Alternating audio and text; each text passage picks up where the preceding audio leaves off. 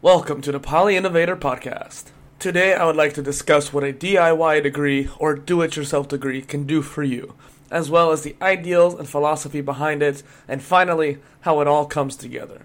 Throughout my years in primary and secondary school, I had always struggled at making myself comfortable with the learning environment that I was contained in.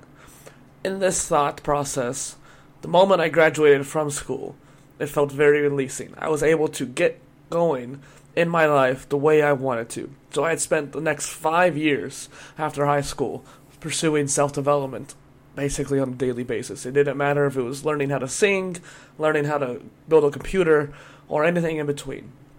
That was my goal, that was my purpose. Now it has changed. My ikigai, my passion, and my ideal career. All three are different in their own right, but they have a very deep meaning.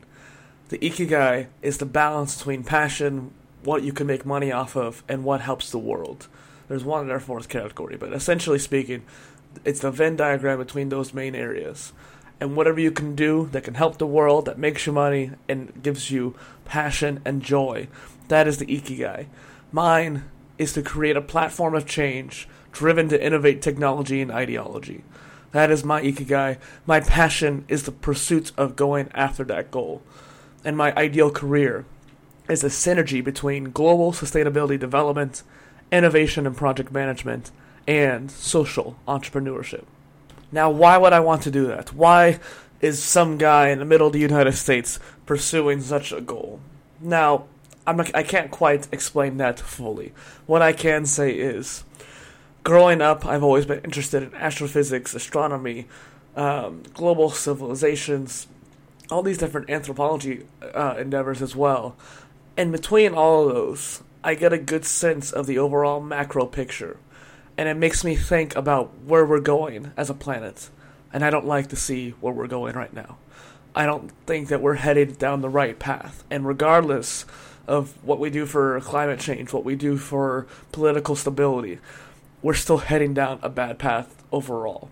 In the overall scheme of things, uh, on the Kardashev scale especially, we are very, very behind. We have not even attained a Type 1 civilization status. We're barely 0.7 or 6% all the way through. And, and the thing is, in order for us to continue as a species, being multiplanetary like Elon Musk is a great idea.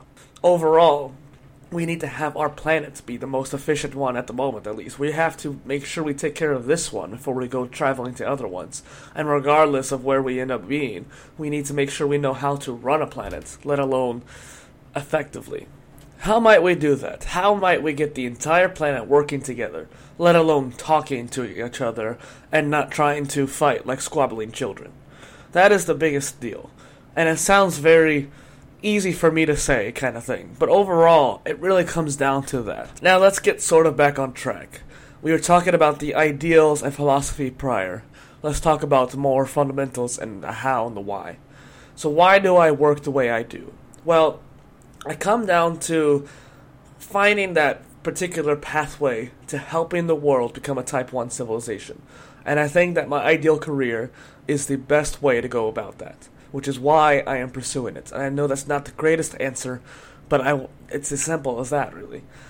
And I think that in order to get that ideal career, in order to pursue that synergy between those three areas, I have to learn in a different way. I can't pursue a traditional degree. I can't go after multiple degrees just to get the information I need to bring them together.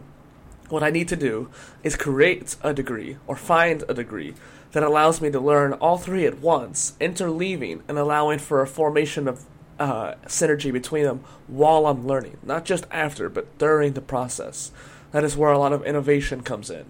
So, my why, my personal why to my existence, is to form that ideal career in order to build that platform to allow Earth, or what Terra, whatever you want to call it, to become a Type 1 civilization. And another reason why I'm making this podcast today is to explain why the degree can help you, even if you don't pursue one yourself. Even if you don't pursue this particular path yourself, it creates a precedent for people after me and some of the people who pursued projects like me in the past to create a foundation for others to have a more Lego like degree, meaning modularity. I believe that is the future of education. This is where education as a whole, for every level, not especially higher education, to be going. And I think that even if you are pursuing, or you're too young to pursue higher education, even if you're pursuing that future goal for education for yourself, by the time you do so, because of this DIY degree, because of this kind of modular putting together the pieces kind of education, it's going to change the way you do it as well. The United Nations actually has multiple sustainability development goals, the SDGs, and one of the goals is education innovation, essentially. And a lot of countries, particularly the third world countries, but even our first world countries, are struggling at educating our masses, our people, our citizens, the people all over who are running the world, oftentimes are running countries that don't even have the most basic education system. And that includes the United States. The United States has a very broken system. And I remember even growing up in my system where it, back then it had very flawed areas and very decent areas that are help conducive to that growth. But there's still too much of a systematic approach to it. Not everyone learns the same way. As I said in the beginning, I certainly did not. I feel like I could have been a lot better of a student had I been challenged the right way. And I think there's a lot of other students who are being pushed to learn certain things, forced into memorizing certain topics, like Pythagorean's theorem, which is a great theorem. It should be taught, but it should be learned with the passion to learn it. I've been learning math after high school in the past year or so to pursue the goals I want to do. I've been self studying calculus. And back in school, I could barely pass an algebra class, let alone learn any calculus. I've been teaching myself the calculus because I want to. I also created my DIY degree as a catalyst for my personal brand development, which I deem Poly Innovator, based off of the idea of an innovation polymath, or polymath of innovation. This is the catalyst for this modern education revolution that I hope to be able to instill for other people's lives. One quick little note please ignore a lot of the overalls and my sniffles and my stuffy voice. Allergies have been very brutal to me. I figured I'd just give you a little note about that to kind of explain it. Now, what do you guys have? What could you bring to the table? Overall, I think a lot. I talked about this in the United Living Construct podcast prior, which you can check out below on the SoundCloud. But in this ideal, people have a lot more potential than they realize. I teach at a, uh, a recreation facility and I'll end up trying to get people to pursue new developments in their own lives, and they think that they can't. Either they blame their age, they blame their circumstances, their health issues. It doesn't matter. You can still always make progress in some way, shape, or form. You have to just find that 1%, just 1% every day to improve. Now, if you can't improve your body, then improve your mind. If you can't do either of those, there's your still your spirituality, your spirit, your soul, if you will, or even the uh, subconscious, if you're more of a uh, atheist kind of connotation, or your emotions.